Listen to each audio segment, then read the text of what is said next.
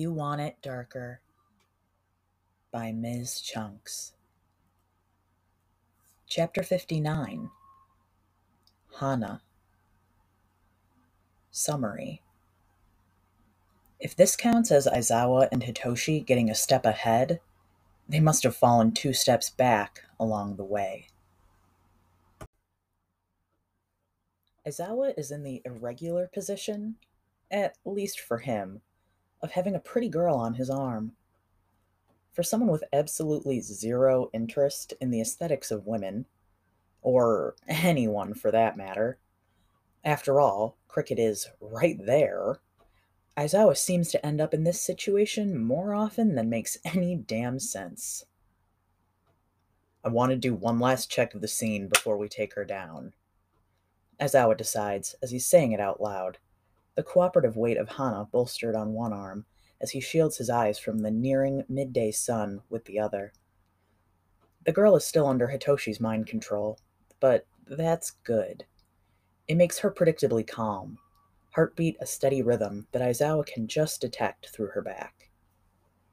A strong jolt might wake Hana up, and the shock would set in all over again. But for now, it's a relief to know she's being stabilized even sheltered by Hitoshi's quirk. Even better, willingly so.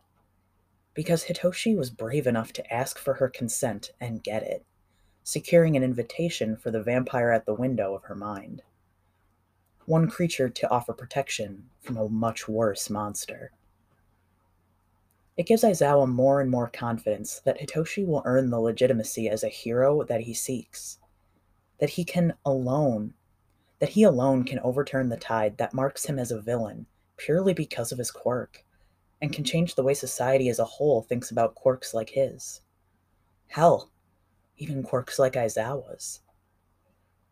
The most hostile reactions to his erasure quirk always come from the fear that it's taking something away, denying what's considered to be an inherent right of anyone born with a quirk, or the worry that it'll somehow become permanent terrified of what it's like to draw on a quirk, only to find it's not there.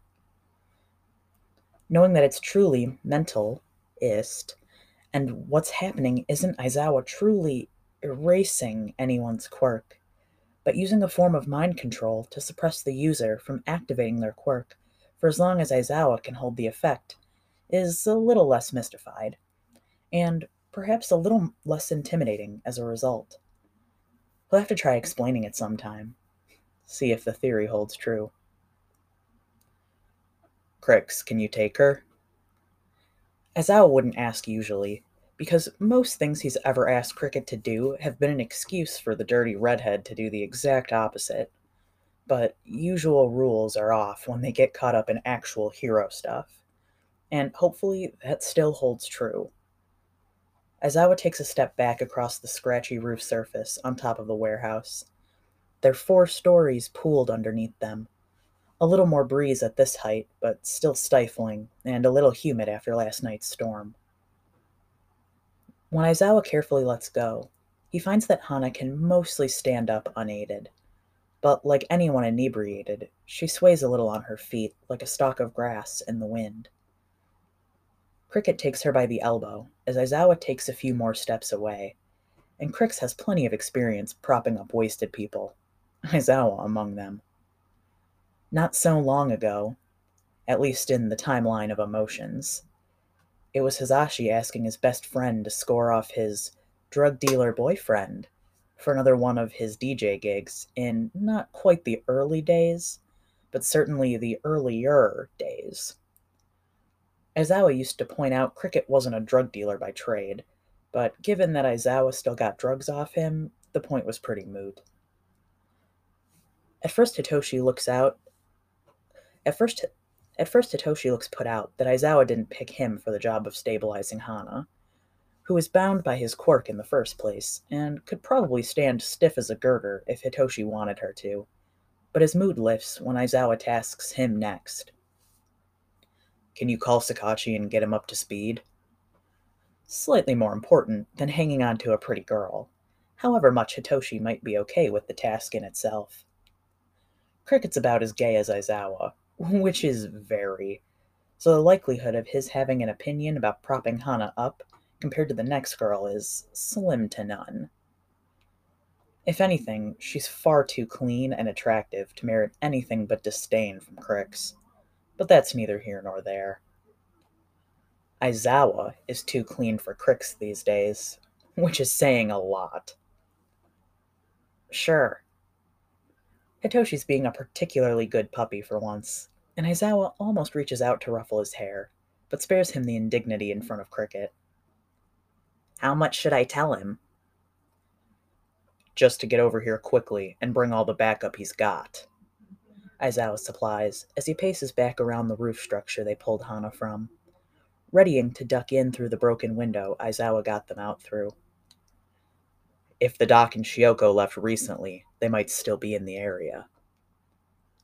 Okay. Hitoshi's already whipped his phone out, caterpillar eyebrows knit in concentration as Aizawa ducks into the last known resting place of the deranged Dr. Shinso and his unstable prodigy.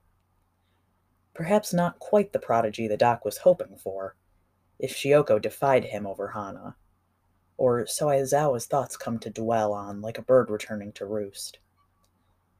Hana's beautiful in the way that matches the doc's shallow form of taste which even someone like Aizawa can tell from comparing this ill fated librarian to Kiki and even Awaya. Willowy and lovely, classically beautiful features if it's worth using such a tacky label. Not like Shioko, from what they can tell, and that's probably half the trouble. Aizawa scouts the room quickly and efficiently, side to side and front to back, step after careful step taking in anything that could help him further develop the negative left behind by their traumatized witness. Find some more used contraceptives, of course.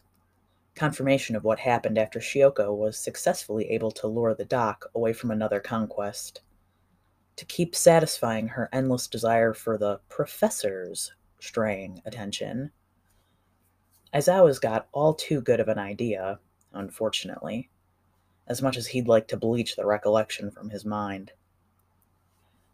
In the inherent conflict of seeing killers as real people, rather than soulless monsters, Shioko's tortured humanity is never clearer than the stretch Aizawa has to make to understand why she might have spared Hana from being raped. Was it pure jealousy? Or did she retain some of the fire that she started with? A killer who turned on train molesters and courtroom champion for rapists, making them into the grisly meat they treated women as. The way that Doc treats them, as much as Shioko's blind adoration might be trying to compensate for. Did Shioko mean it when she said she'd kill Hana before the doc could get back to her? Yet the girl was still alive, so perhaps it was just a bluff.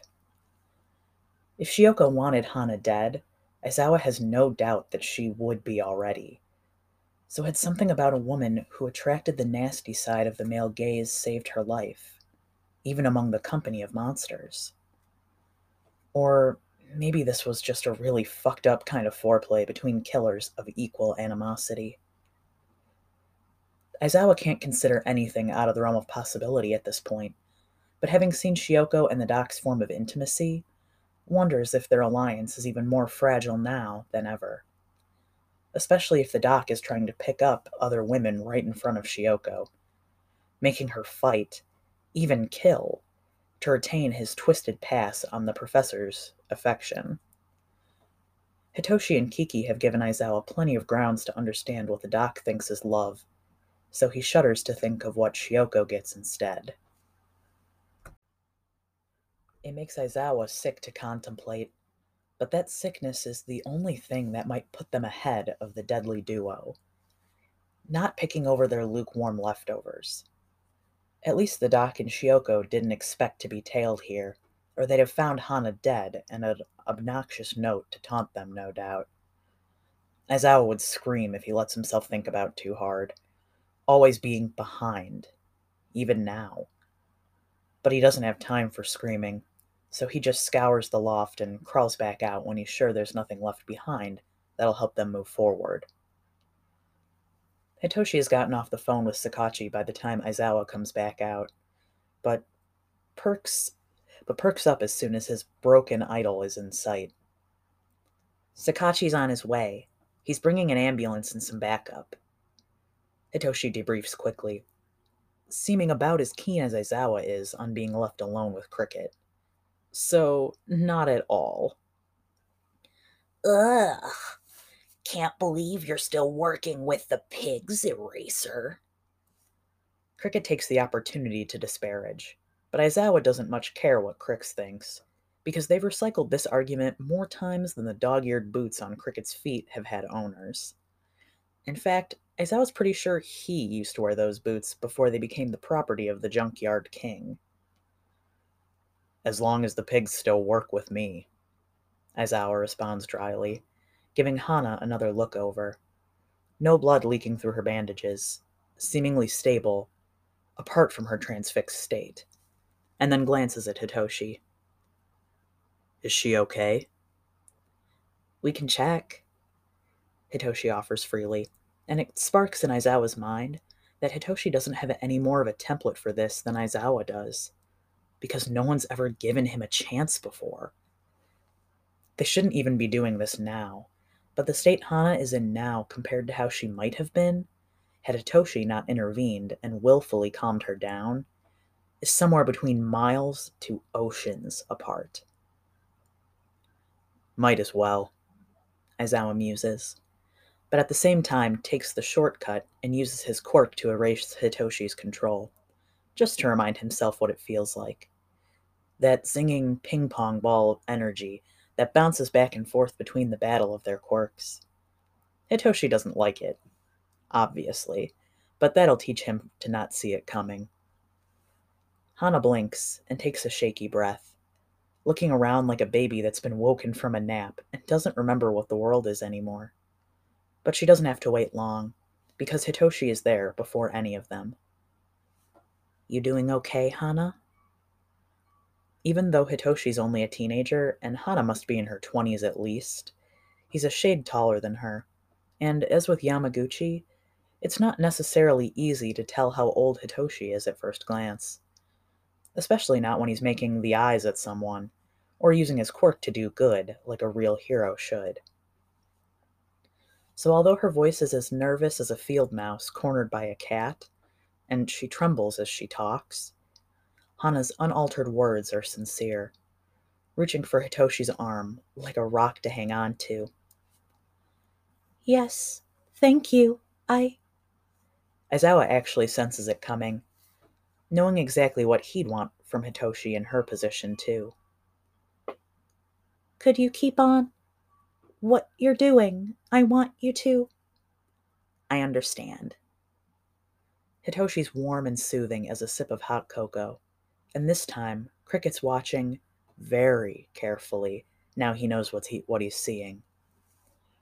Aizawa can feel the frequency change as the glove slips back on, and Hana's eyes actually shut this time, like Sleeping Beauty in reverse. Being put to sleep for a hundred years until she's ready to be woken by a prince for happy ever after. If only. Then Hitoshi glances over at Aizawa, who's watching him already, and with the lift of an eyebrow delivers a cheeky, Some people can't get enough of me, huh? Like he knows exactly who he's saying this to. Aizawa hurriedly turns away from Hitoshi, like a dog that was just discovered in the room as a completely shredded roll, the same room as a completely shredded roll of paper towels. But this aversion only takes him slap bang into Cricket's gaze, which is, if anything, even worse. I thought you said he, this one wasn't your boy toy, Eraser. Cricket suggests in exactly the way it does not and should not be insinuated. But at least hearing it twisted so wildly puts Hitoshi out of joint too. It's just in Cricket's nature to go anywhere and everywhere he shouldn't and Hitoshi stumbled right into that by agreeing to play up to the Toy Boy bit to begin with. Aizawa had tried to nip that in the bud, but Hitoshi wanted to act grown up, So now he gets to deal with the consequences. Not like. Hitoshi's flustered all at once, stumbling over his words. That. After throwing the comment out to begin with, he's suddenly keen to justify what it's not. A flush in his cheeks that could be from the sun, but probably isn't. He just likes when I use my quirk on him. Of course, Aizawa was already speculated over whether Hitoshi's figured that much out from how compliant Aizawa is under Hitoshi's control. But it's a little awkward to hear out loud. At least the way Cricket likes to phrase things. Thankfully, they're on a building Aizawa can conveniently throw himself off. Yeah. Cricket's eyes narrow in their perverse gaze because Aizawa's let Cricket do way too much stuff to him in their shared history to leave much to the imagination on this one. I can picture that. Forget himself. Aizawa's going to throw Cricket off the building. I'd rather you don't. Aizawa mumbles with his head ducked like he'll be able to retract into his capture weapon like a tortoise into its shell. And Cricket lets out a whooping cackle. Hitoshi's face twists into a puzzle knot of questions that he's pretty that he pretty much just needs time to fill in the answers for, but instead turns to Aizawa for the cheat sheet. What am I missing? Nothing. Aizawa takes the quirk-bound Hana as gently as he can by the arm and bends down, carefully folding her over one shoulder before he stands up and Fireman lifts her away like his life depends on it. Over here, Cricket. Stopping at the edge of the building, Aizawa waits while Cricket semi obediently drifts in his direction. But Aizawa doesn't actually wait that long before just whipping out a piece of his capture weapon to snatch Cricket in one end, then throws a loop around a protruding air vent that looks pretty secure, which only taking Cricket's weight will tell.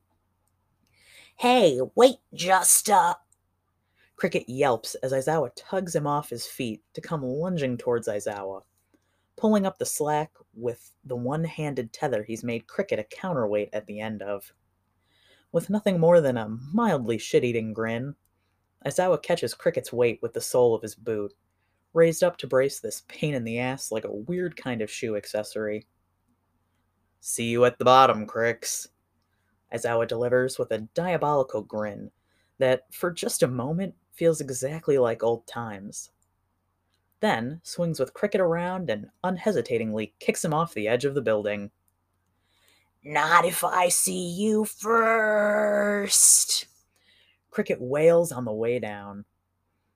Aizawa throws his weight back and braces against the free falling weight to ensure Cricks isn't flattened on the way down.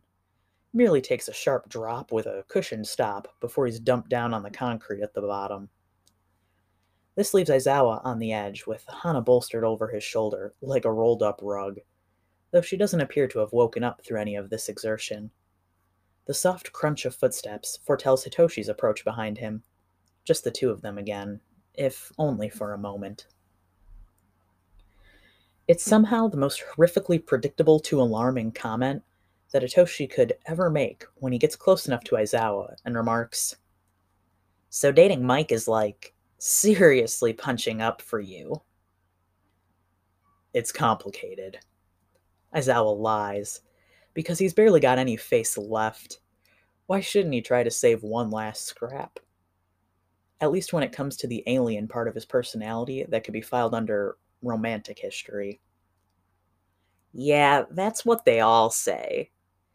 Hitoshi replies, like he's got enough of a read on cricket to realize exactly why it isn't that complicated.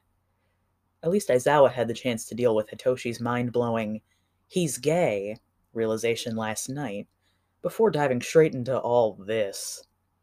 But hell if the universe couldn't have given him a tiny bit more leeway. You okay getting down? As I was genuinely asking, but if it just so happens to change the subject, fancy that. Of course. Hitoshi acts offended that Aizawa even asks, or like he realizes it's a paper thin distraction tactic, too. Eyeing Aizawa sideways, he adds, Will you be okay with her? Tit for tat, Aizawa supposes it's only fair. As long as she doesn't wake up on the way down and freak out. Doesn't seem likely. Hitoshi answers with a lot more ease now that they're back to just being the two of them again. Cricket's destabilizing presence dumped at the bottom of Aizawa's capture weapon, which finally comes loose of its weight with a communicative tug. Aizawa's winding the slack back up as Hitoshi thoughtfully continues. People are harder to shake out when they want to be there. It's only if I'm controlling them against their wishes that a little knock will break the hold easily. That makes sense. It feels natural to make conversation with Hitoshi about this, but Aizawa knows it's the first chance he's had to talk about his quirk this way, without prejudices, to a bona fide hero. Or whatever Aizawa passes as in that arena. Especially because technically they shouldn't be having this conversation at all, but technically went to hell a long time ago between them. It also makes sense for the way Dr. Shinso is able to send all his followers so soundly to their deaths, even through the process he's just witnessed with Hitoshi, where stronger mind control is eased into in stages, each submission more voluntary than the last. That hmm. Shinso effect is potent, so Aizawa needs to be as aware of it as well. Maybe even more so than Hitoshi is. Not that there should be anything to fear with Hitoshi, but the danger isn't necessarily to the people he's brainwashing. Kiki has said she's careful about who she allows close to Hitoshi, and it's definitely with good reason. You first. As Aizawa, instruct, Aizawa instructs as he steadies Hana on his shoulder in anticipation of taking the quick way down. But whatever Hitoshi's doing to keep her still and perfectly braced, it's working like a charm. Hitoshi did say he'd be all right, but it's quite a large drop from the top of the warehouse. So because Hitoshi only has a single filched piece of Aizawa's capture weapon, Aizawa takes the spool wound up from yo-yoing Cricket and hands it over. More strands give more support, but you have to manipulate them simultaneously to work effectively. Thanks, Hitoshi takes the offering with a manufactured cool, but Aizawa can feel the significance. Like he's handing over a little piece of himself after Hitoshi stole the first. See you down there, Teach. Tsukauchi and his backup arrive in about the time it takes Aizawa to carefully abseil the height of the warehouse with a slip of a librarian over his shoulder and then share exactly two guilt slash stress cigarettes with Cricket in an alleyway just off the main road.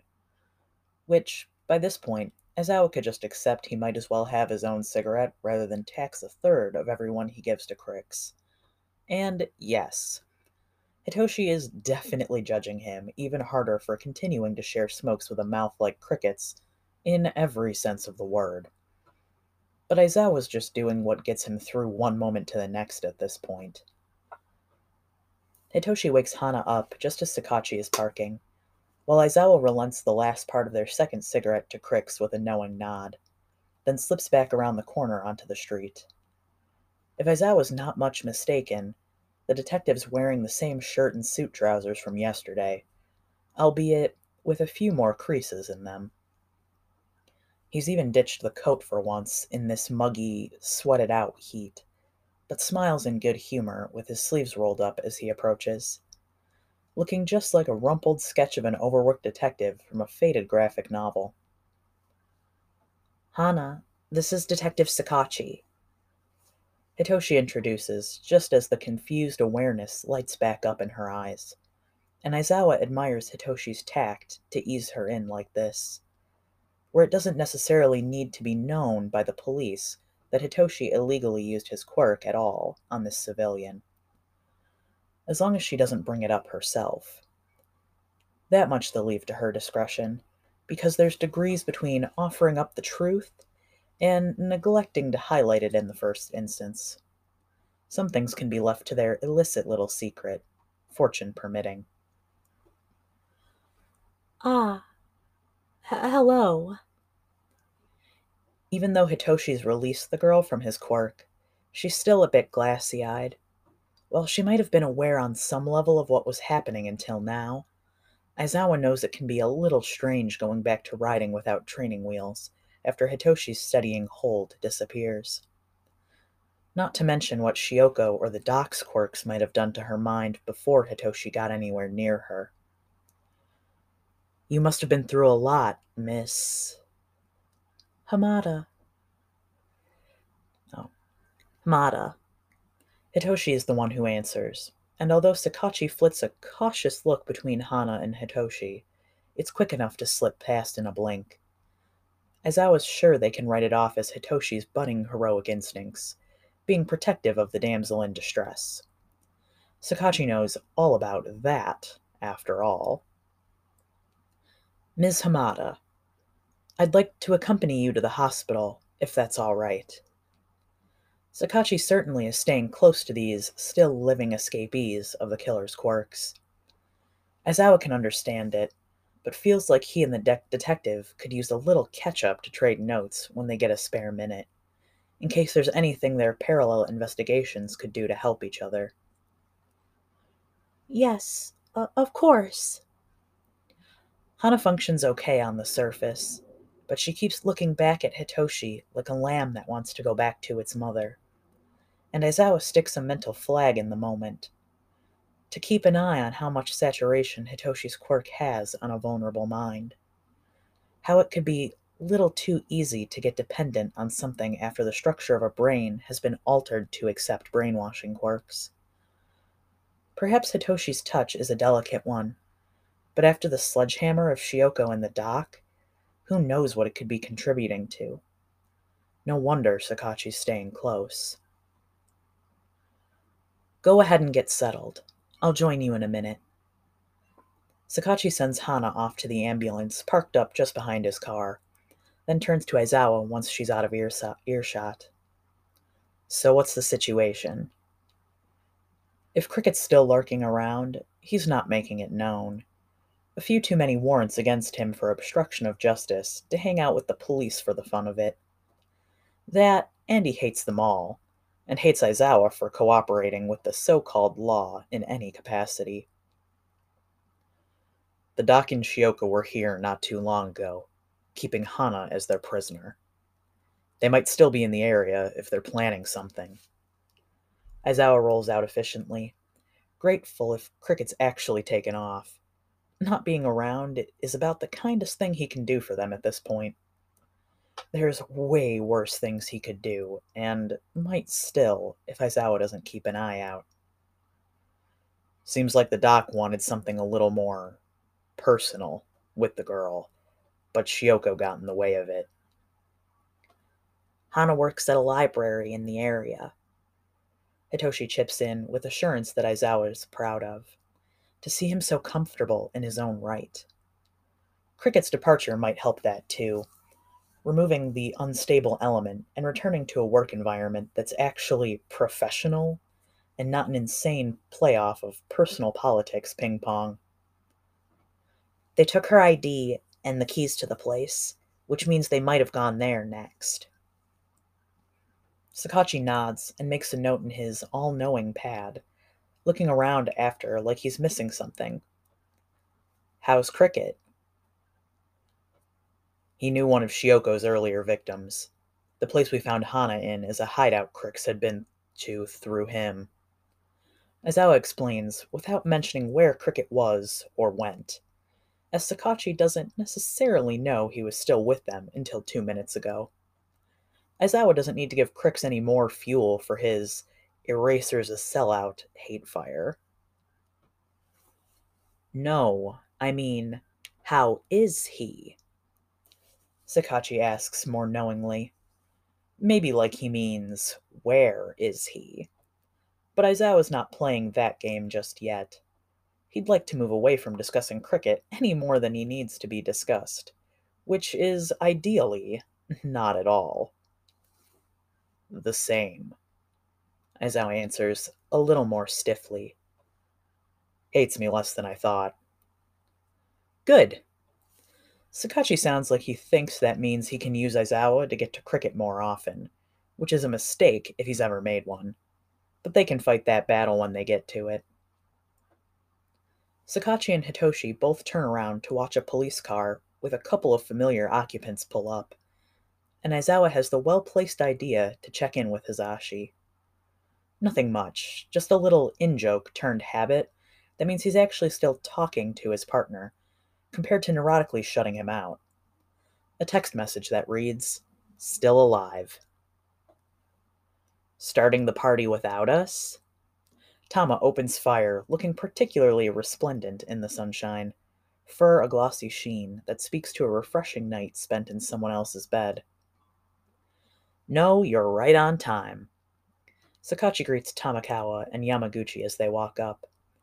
Aizawa should have figured neither of them would be taking the day off, given the circumstances, but it's still a welcome surprise to see them both alive and kicking. We're not far from Shioko's former workplace. Aizawa picks out a thought that's been niggling at him like a loose thread in his mind, trying to connect the factors that seem unrelated if it weren't for one thing the killers. So, which do we check first? The office or the library? Hitoshi's asking Aizawa as much as Tsukauchi, or Tsukauchi as much as Aizawa, depending on perspective but Aizawa doesn't mind dual mentoring from opposing sides of the law. Much. We should be able to cover both, Tsukauchi replies thoughtfully, even though he's taken himself out of the equation by going to the hospital with Hana, assuming that's still his plan. You two take one, and Tama and Yamaguchi can check out the other. What library? Tama butts in. We recovered a victim who's still alive. She works at a public library around here and says the killers took her keys to get in. Aizawa explains in a quick aside, which is about the most of a hey, good morning as they're ever likely to get. Because what? They want to take out a book? Tama mocks a little, but it's not mean. They're all a bit fresher in the morning after respective nights of rest and relaxation. There are people at libraries. Hitoshi heads back with a cold streak. Her office is going to be closed on a Saturday, but a library would be open. Should have been, if Hana wasn't there to open it. Aizawa points out, trying to take the compass reading on where they need to go to be ahead, not behind. You think they're looking for victims? Aizawa adds to Hitoshi, who gives a restrained nod. What they want to do with them is the real question, Hitoshi replies. Shioko probably still has access to her office building, Tamakawa offers with his arms folded across his chest. Nice quiet place for a bit of murder. And a site for revenge, bigger and better than Shioko dared to dream before. Aizawa's course is set. I'm with Tama. If they're going for a dramatic gesture, they'd need somewhere to prepare. Tama looks like he'd purr with satisfaction, but sticks to a grin that shows just the tip of one of his canine teeth. Or maybe it ought to be feline. Yamaguchi can check the library alone, then meet up with us at Shioko's workplace. Tama declares, like he's got the authority of the detective he ought to be already. Aizawa catches the look between Tsukauchi and Tama like a spark of static. How are you planning to get there if the two of you split up? Tsukauchi might be testing Tama a little, but Aizawa supposes it's the way of the hierarchy, the old brigade assessing the metal of new blood. Easy, Tama replies with a hint of a rasp in his voice. I'll take your car. Tsukauchi makes a face, for a moment, which Aizawa is not sure if it's because Thomas seems to know that Tsukauchi isn't planning to use it, or the thought of letting another cop drive his precious death trap. But isn't the detective going to need it? Yamaguchi pops up cheerily. He'll be riding with the pretty face in the back of the ambulance. Tama lays out with deadly accuracy, like a sniper taking headshots from afar. Then, to Tsukauchi's momentarily stunned expression, remarks, Or am I wrong to assume? Tables flipped. Tama's face couldn't say, Suck it, Tsukauchi, any harder if he signed it. Seems like the new blood is a good enough detective to give the old brigade a run for their money already. Aizawa can't help but smirk. That'd make sense, I suppose. Tsukauchi's a little hesitant, but of course he sees the logic. Digging a hand into his trouser pocket, it's with the agony of a mother leaving their child at preschool for the first time that the detective hands his car key over to Tamakawa. But if I find a single scratch on her, her? Thomas scoffs as he snatches the key off Tsukauchi. Don't tell me you named your car. We should get going, Aizawa urges, before they can get to a catfight over who is or isn't driving whose inexplicably gendered car. Tsukauchi could look much happier, happier about the lot he's left with, even though it's entirely his own choice but Aizawa's sure he's got a reason to stay close to the survivors, especially if Awaya has been working closely with the others. There's a good chance the site could find out things beyond what even Hitoshi can draw out of them, and Tsukauchi does seem to be rather devoted to staying within the Ice Queen's radius. Aizawa doesn't blame him for that, either, regardless of what Tsukauchi's intentions are. You fellas better buckle in, Tama rasps with relish as he practically struts over to Tsukauchi's undercover muscle car. I've always wanted to take this baby for a spin. Tsukauchi looks like he could pass out, but with a steadying sigh, turns himself towards the ambulance and gets back to work. Yamaguchi goes with him, probably to find out exactly which library Hana works at, before she sets off on a decidedly lower risk errand. Fair enough given what she went through with them all last night. It strikes Aizawa that Tama is looking out for his rookie partner in his own at arm's length way. Aizawa empathizes.